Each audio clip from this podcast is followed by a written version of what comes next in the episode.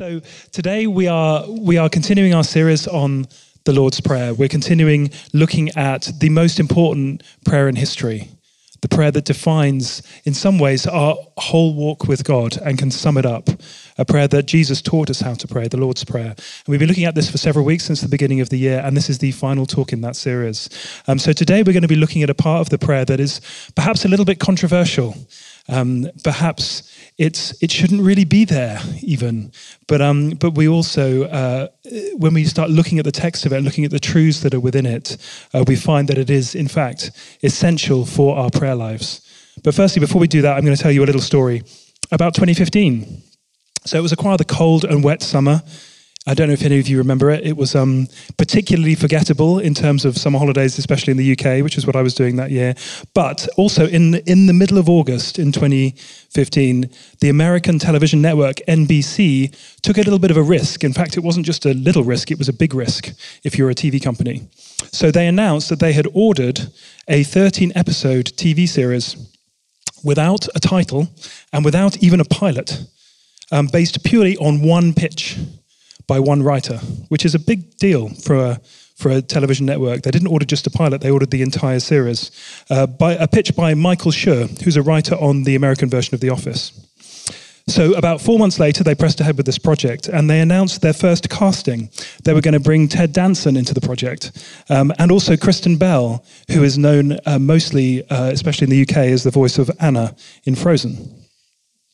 So the show ended up premiering the following year on September 19th and was so successful that NBC renewed it for another three seasons and eventually sold it to Netflix in the UK.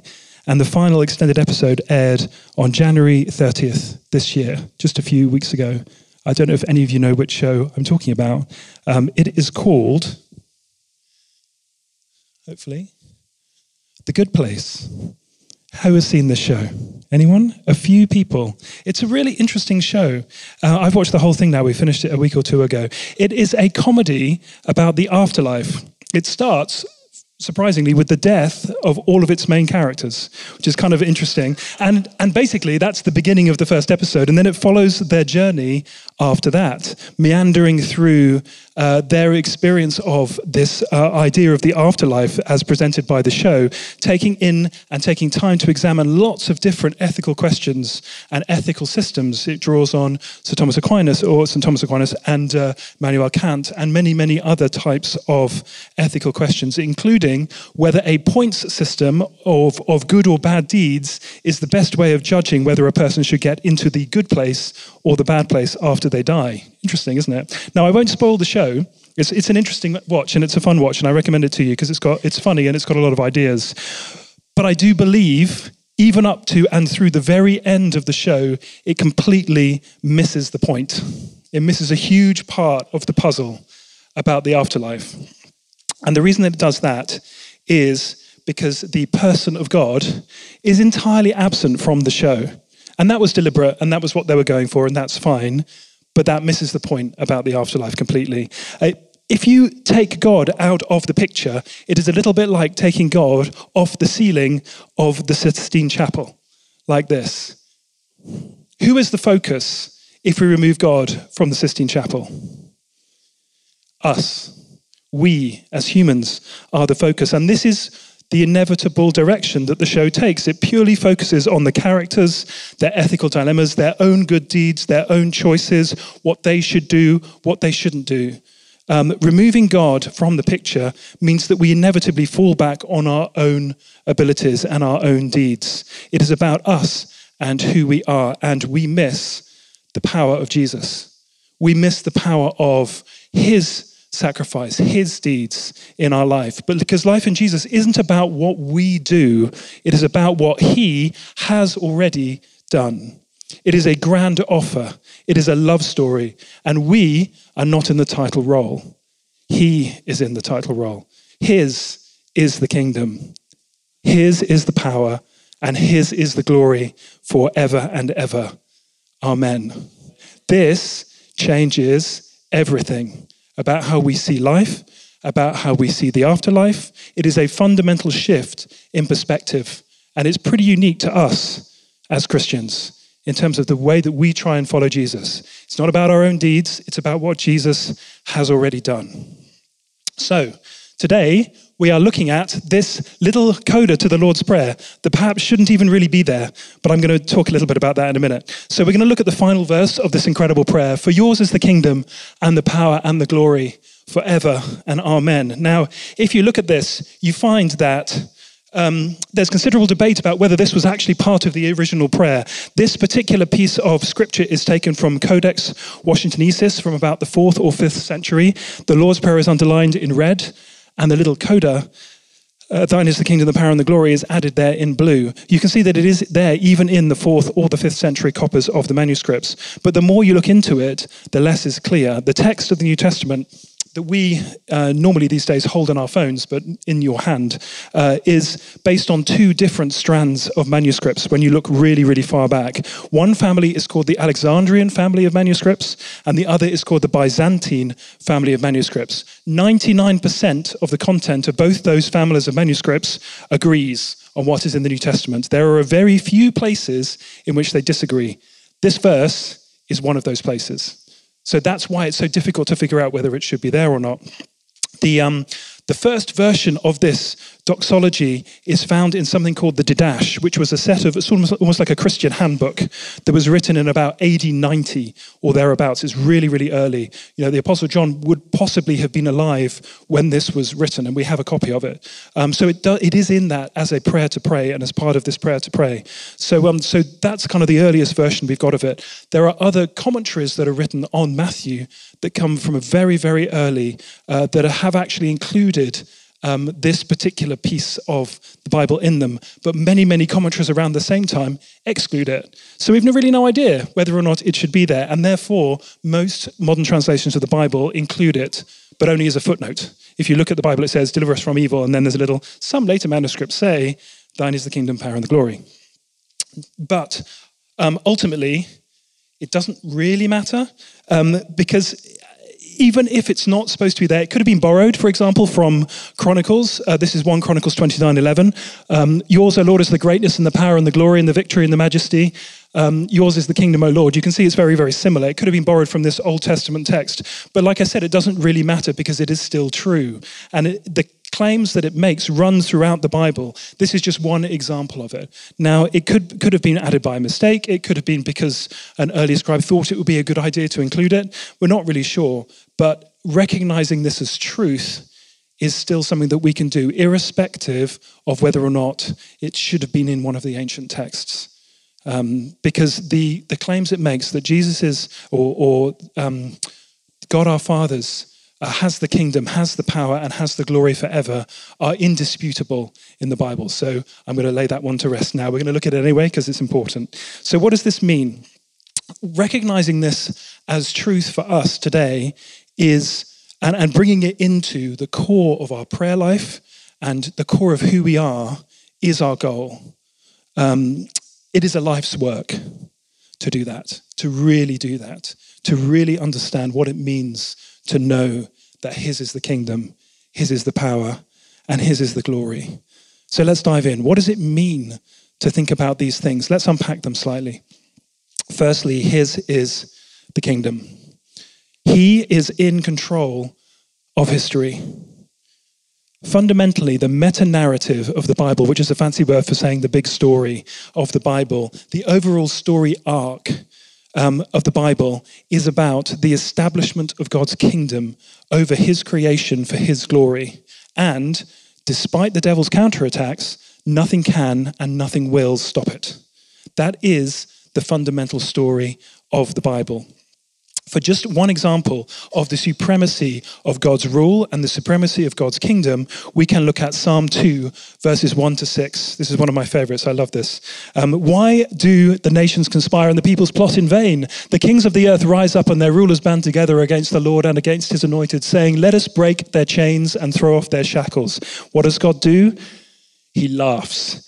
It's so ridiculous to him that the kingdoms of the world could even think about or conceive standing against his kingdom by saying, I have installed my king on Zion, my holy mountain.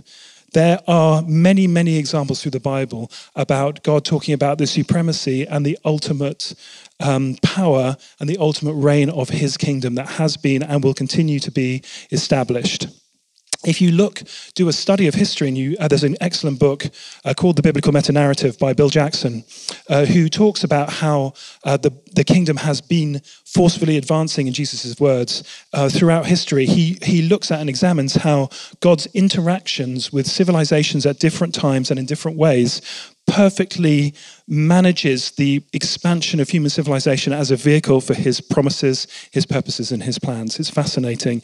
And you can see how he picked particular people at particular times in order to spread um, uh, news and, and, understanding about his character. So you can see how he picked Abraham um, and then allowed him to migrate from a particular area. You can see how he then uh, chose the nation of Israel and established them uh, as a blessing to the nations. And, and with all the difficulties and trials that they went through, uh, you can then see how he used the Babylonian and the Assyrian exile in order to establish the kingdom and understanding of him um, with king, the kings of Assyria. Um, and then later on, you can see when the Alexandrian, Alexander the Great, and the Egyptians rose uh, in the sort of the between testaments period, you can see again how the Jews were then scattered throughout the civilized world at that point, bringing an understanding of who God was to every community of the ancient world. And then when the Roman Empire came, um, they provided infrastructure and the ability to travel fast and, and to spread news between different areas with all of these different pockets of understanding. And then in the midst of all of that, Jesus is born, spreads his message. And because everybody was in Jerusalem from all of those different places, it was a perfect time to kickstart the message of the kingdom and then spread that out so fast throughout the whole of the known world. Later on, you can see through very, very imperfect actions by many European colonialists, brought um, the message of Jesus throughout the whole of the known world. Now, I'm not um, saying colonialism is good, but you can see how God used um, the actions of some secular institutions and organizations to bring the good news of Jesus to many parts of the world, um, who are now coming back and evangelizing us. Uh, we had a trip uh, from some Korean missionaries that came to us about four or five years ago, I think it was. Um, and they were coming specifically to the UK in order to bless us because we had brought the message of the gospel to uh, the Koreans uh, about 100 years ago. And they had martyred us for it, but then they had also found Jesus in the midst of that. And they were coming back to pray for us, but also to say thank you. It was a very humbling experience meeting and talking with some of those, um, those missionaries coming back to us. So God has always used the deep, deep imperfections of our human history and all of the, the crimes and the problems that we have caused in order to advance his message. Um, no matter how much adversity and difficulty and uh, things that come in the way of his mission, nothing has ever stopped the move of the kingdom. There are now billions of people on this planet, more Christians alive today than have ever lived, who claim that Jesus is Lord and worship him weekly. There's nothing that can stop this. I believe in the West, uh, the enemy is now trying to stop this message, this kingdom, with complacency and with ridicule. Uh, but it's not going to happen because we can see that through history. Jesus has overcome and he will continue to overcome because his is the kingdom. So, Lord, we thank you that you are in control of history. Yours is the kingdom, Lord. Yours is the kingdom. Secondly, God's is the power. God is in control of history, but he is also strong. And this is important, especially at the moment. This is a scary time for people. Uh, you know, last week we had we began the week with panic buying of toilet roll of all things, and people were we were kind of ridiculing it and saying this is ridiculous. And there were cartoons in the paper saying, "Oh, I'm just going to go out because loads of idiots are panic buying toilet roll, so there may not be any left. So I'm going to go and do that too." you know, but but ultimately now this morning we hear the army might have to be called in to protect supermarkets. It became an object of ridicule to a kind of okay, this is getting a little bit real now. What does this actually mean? Um, it is unnerving, and there is uh, nervousness, and that is an understandable feeling. Okay, I mean, I work in the film business. I uh, last week was was horrendous for us because we our job is to predict what films are going to make when they come out. Um, almost every major film moved back six months last week, which is really challenging for us. And then a whole bunch of cinemas around the world closed, and we were like, well, we, we have no clue how much they're going to make because we're not sure if they're even going to be open. So trying to, we were having customers calling us saying, we don't know what to do. Please help us. We we don't know what's going on. We don't know what's even open um, at the moment. So these are major film executives just having no clue about what's going on. So um, many small cinemas that we're in touch with and who some of them who are our customers may go out of business because people aren't just aren't going to the cinema. This is an unnerving time for many, many people, especially people who work in industries that will be particularly hit hard by this, like the travel industry. Just talking to some people even today about that. Um, it's a challenge at the moment. Um, in times like this, it's really important for us as believers to remember what we have and who we serve, that He is the one with the power. He is the one with the power. He is our strong refuge. He is in control and He is our strong refuge. The best thing to do at this point, I think, is to go back to the Psalms. If I can go to the next slide. There we go. There are many, many Psalms that we can pray through to remember the promises of God. Psalm 46 God is our refuge and our strength, an ever present help in trouble. Therefore, we will not fear. Though the earth give way and the mountains fall into the heart of the sea, though its waters roar and foam and the mountains quake with their surging, nations are in uproar, kingdoms fall. He lifts his voice, the earth melts. The Lord Almighty is with us, the God of Jacob is our fortress. Psalm 91 Whoever dwells in the shadow of the Most High will rest in the shadow of the Almighty. I will say of the Lord, He is my refuge and my fortress, my God in whom I trust. Surely He will save you from the fowler's snare and from the deadly pestilence. He will cover you with His feathers, and under His wings you will find refuge. His faithfulness will be your shield and rampart. You will not fear the terror of the night, nor the arrow that flies by day, nor the pestilence that stalks in the darkness, nor the plague that destroys at midday. And it goes on even just the words of Jesus here. Um, in this world, you will have trouble. Never forget that this is this is our lot. This is what we were. this is what we signed up for. But He has overcome the world. John sixteen thirty three. We know, Lord, that you have the power. Yours is the power. You are our refuge. You are our ever present hope in time of trouble. You have overcome the world, Lord. We know this to be true. Help us to remember that, especially at this time, Lord. And help us to remember that we are a beacon of hope and that we have so much that we can share. Thirdly, His is the glory. As I said about that TV show, The Good Place, when you remove Jesus and his sacrifice from the afterlife, you fundamentally miss the point about who has the glory. It's not about us, it's about him. Let's just briefly look at Revelation 1. Uh, this is an eyewitness account of someone who saw a vision of God, who was a dear friend of Jesus in, in, in the physical world.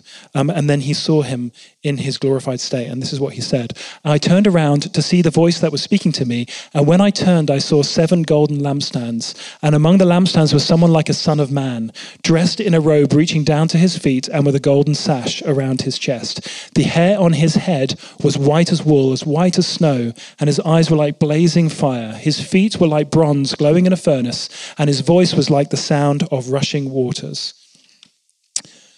In his right hand, he held a seven stars, and coming out of his mouth was a sharp, double edged sword. I have no idea what that means, but there we go. It's interesting. His face was like the sun shining in all its brilliance. When I saw him, I fell at his feet as though dead.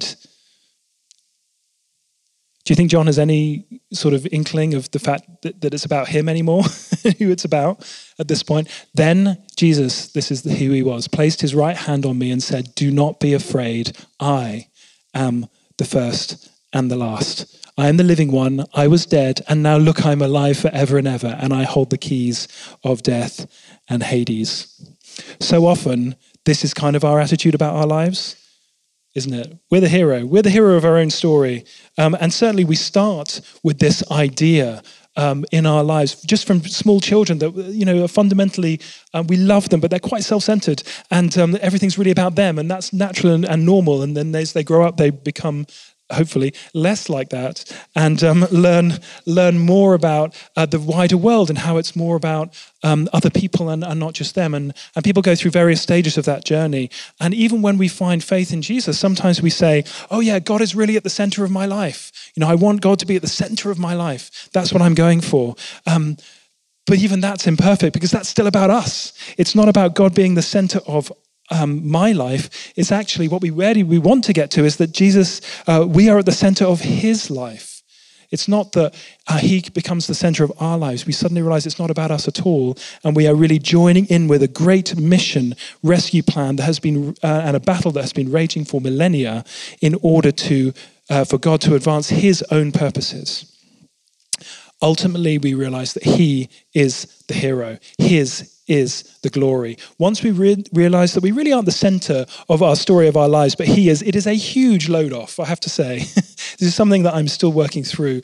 But, but in my better moments, I remember, I, when I remember this is true, oh, it's so freeing because we don't have the responsibility of carrying our own lives and our own, even our own deeds so much because it's about focusing on Him because His is the glory. Jesus, we thank you that yours is the glory. We thank you that you have freed us from the tyranny of self, where we don't have time to maintain our regrets when we think about the way that you love us, in the words of that song. So yours is the kingdom, Lord. Yours is the power, and yours is the glory. Thank you, Jesus. So learning to accept this and live this out, as I said before, is a life's work. It's a life's work. Um, I've been a Christian for 35 years or so. I gave my life to Jesus at a, at a young age. And it, I feel like I'm a beginner. And I feel like I will always be a beginner. I feel like the, the more I do this, the less I know, but the more I want to know more, you know? And um, we can always learn more about this. Um, so, firstly, I just want to talk uh, generally about how we can learn to live like this as if this was true. And then we have one particular specific way that we haven't talked about yet to do with prayer that is a way that we can start uh, experiencing this more fully. So, we've talked uh, a number of times over the last couple of months about apprenticing ourselves to Jesus. And what that fundamentally means is that we be with Jesus, we become like Jesus, and we do what Jesus did. Some very, very helpful words from a uh, pastor from Portland in America called John Mark Comer. Now, this sounds great and it sounds very simple and accessible, and it is, and it's fantastic. However, if we don't think this through, um, sometimes it can feel a little bit like this. Okay, so on Sundays we're with Jesus, then we try very, very hard during the rest of the week to become like Jesus, and then we grudgingly get on with doing what he did because we feel like we have to, right? This doesn't work. Okay, I've tried this. I've tried living like this, and many people, other other people, have done this. So the crucial thing, um, the the key problem actually is the middle line here. Um, try very hard to become like Jesus. It, it just doesn't work. We can't do it uh, because we cannot fundamentally become like Jesus ourselves. Because if we fail, we feel guilty. Right? That's obvious. However, if we succeed, we become proud. So we can't win. There's no way of doing it, and it's pointless trying to do that. Um, a much, much better way of doing this um, is the following make ourselves be with Jesus. It does require some effort, and there are ways that we can do that. Um, but then, whilst we are with Jesus, allow ourselves to become like him, allow him to transform us so that we are like him, so that his, he has the glory, not us. And then find ourselves naturally doing what Jesus did without any effort or any worry. Now, it's never quite as simple as that, but that is a fundamental blueprint of how we can be like Jesus and become uh, like Jesus and then find ourselves doing what he did. Now, how do we then be with Jesus? If that is the fundamental place we start, what do we do? There are things that we can do, they do involve concrete action. And we've talked about many of these different techniques and tools for being with Jesus that allow ourselves to place him before us so that he can transform us. And they are often known as spiritual disciplines. Okay, so they're so many, very very simply, they are spending time with Him in prayer, uh, spending time studying the Bible and reading the Bible and trying to understand what it means. Fasting, um, meditation, which is one we're going to talk about in a minute. There's many many other ways. There's many ways of spending time with Him. Worship, spending time in community with other people, um, service. um, as long as you're doing it out of a place of love. Um, many ways that you can do that. Um, so, by allowing ourselves to become naturally like Him, we will find ourselves naturally doing what He did. So, let's look at one specific way that we can do that um, just as we close. Um, and that's the discipline, as it's called sometimes, of contemplation, um, sometimes called meditation. Um, so, this is a little bit like prayer, but also fundamentally different uh, from the way that many people pray. This is a prayer, but without words. Okay, this is a chance to spend time with God in silence. We might uh, just think through an, um, a simple verse from the Bible, or maybe something in nature. Maybe we go for a short walk, or we just sit quietly. Um, but if we're reading the Bible, it's important to say that this is not uh, this is not an in-depth study and are trying to use our brains to to reason about the text. Um, this is not astronomy. This is stargazing. Okay, uh, Pete Greig's words. Uh, use use this to uh, to take in the majesty of God rather than to figure out exactly what the Greek means. That's not what we're doing in this case. Um, and also to be clear, this isn't the idea of um, any kind of New Age spirituality or Eastern meditation creeping into or infiltrating Christianity or anything like that. This is an ancient practice and it's biblical. It's been part of the Bible forever. Even um, Psalm 46, the one I read, a, a uh, a starting point from earlier, says, Be still and know that I am God. This is a, a, uh, a, fundamental practice of the church and of people of God throughout the ages. This is a picture of a lady called Teresa of Avila, who was born 505 years ago, okay, and she was talking about it.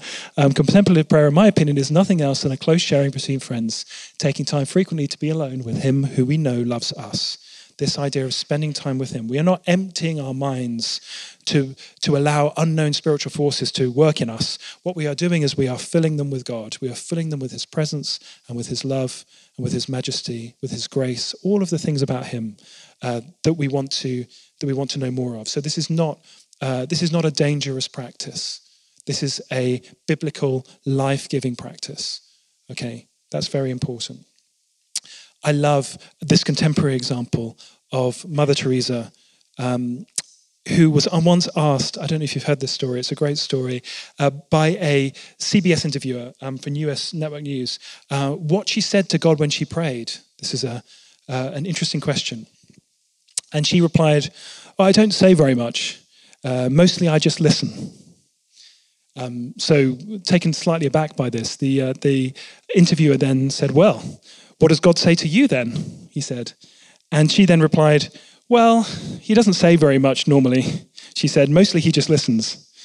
and then after a, few moments um, of him just not quite knowing what to say, she then said, And if you don't understand that, then I cannot explain it to you. Which is fascinating idea and understanding of contemplative prayer, the act of just sitting quietly with God. So, how do we practice this? How do we do this? Um, well, the first thing is to get into the right zone, the right frame of mind, sitting quietly, going for a walk, finding something that we can um, to think about, finding something that we can focus on. Now, we tend to go through different stages, and, and uh, if you haven't already watched the prayer course video, I think it's session six from Pete Greig, he goes into much more detail about this. It's only 20 minutes long, and I strongly recommend it to you. But it, very briefly, he starts with the phrase, it's just us and God. So, so it's, it's about us trying to get into the zone mostly. So we sit there and we kind of think, oh, i have got to go and turn the stove off, and I haven't had enough coffee today, but I'm just going to sit here and I'm going to, I'm going to do this. I'm going to do this thing, uh, making ourselves be with God. Remember that. Now, after a little while, uh, then it becomes a little bit more not just us and God, but then God and us. So you start, God starts taking center stage of our thoughts. Now it's hard to get to that point because often our thoughts are all over the place. But if we concentrate and we keep bringing it back to Him and we practice, it becomes about God and us. We are sitting there with Him. And then sometimes, uh, not all the time, but sometimes it just then moves on to a third stage where it's just about God. And we lose ourselves entirely in who He is um, now, I'm not saying that this is easy, this is hard. Um, if you have been uh, doing the Christian mindfulness course uh, or anything like that with Stephen Jeanette or any others, um, they do teach techniques for us to help us focus our minds on good things, not just unfocus them, but focus them on good things. Um, and that can help. But ultimately, it's about practice. We just need to sit with God in silence and allow Him to change us and, and grow us, right? Um, So, yours is the kingdom, yours is the power. A controversial end to an incredible prayer uh, that nonetheless is absolutely biblical, is absolutely true, and something that we can internalize and understand. That is a life's work to do so. One of those ways, it's such an amazing, awesome truth, and I've spent maybe only 15 minutes unpacking it, and you could write, you could spend a lifetime unpacking that, and we will. Um, one of the ways to do that is just to sit quietly with God, allow Him to teach us about what that means. A little bit like when we were, when I prayed, the reason I prayed at the end of each of those sections is to kind of point out that you can just do this. You can just spend time understanding what He's saying to us. We can spend time doing that. Um, even just in the midst of whatever we're doing, taking a, taking a moment to step back and remembering who he is. There's an excellent little book by a monk called Brother Lawrence from 1666, I think. Uh, so a long time ago, called The Practice of the Presence of God. If you haven't read it, I'd strongly recommend it to you. It's about a, a very simple um, uh, monk who uh, basically was a cook. He, he spent his entire life uh, cooking in a, in a monastery, and he hated cooking. This was his thing. He really doesn't like, didn't like cooking. It's his worst, worst possible job he could do. Um, but he spent his entire life just trying to continually remember God in whatever he was doing, and uh, his legacy has gone down through centuries because of the, the way that he was able to both his his own character was transformed, but also he was able to bless other people through this practice. So I strongly recommend that to you as well. But um, the important thing as well is that this doesn't require us to closet ourselves away in a monastery. Contemplation uh, isn't something necessarily just for us, and it's not just for us to to kind of withdraw from society. That's not what it's about. If um, you were to listen to Mothers of Teresa and her uh, monastic order, the Sisters of Charity, uh, they describe themselves as contemplatives in the heart of the world. So, especially at the moment when we have so much opportunity to make a difference to the communities around us through practical uh, things that we can do to help people. Um, let's contemplate God. Let's contemplate yours is the kingdom, yours is the power, and yours is the glory as we are dropping Sainsbury's bags or Ocado bags at the door of a neighbor who can't go out. As we're phoning someone who's just having a tough time because they haven't seen anyone for a couple of weeks. Whatever it is, let's remember who He is, that He is in control, that He is charge, He, he is strong, He is our refuge, and He has the glory. It's all about Him ultimately as we go about our daily lives at the moment together. Should we stand?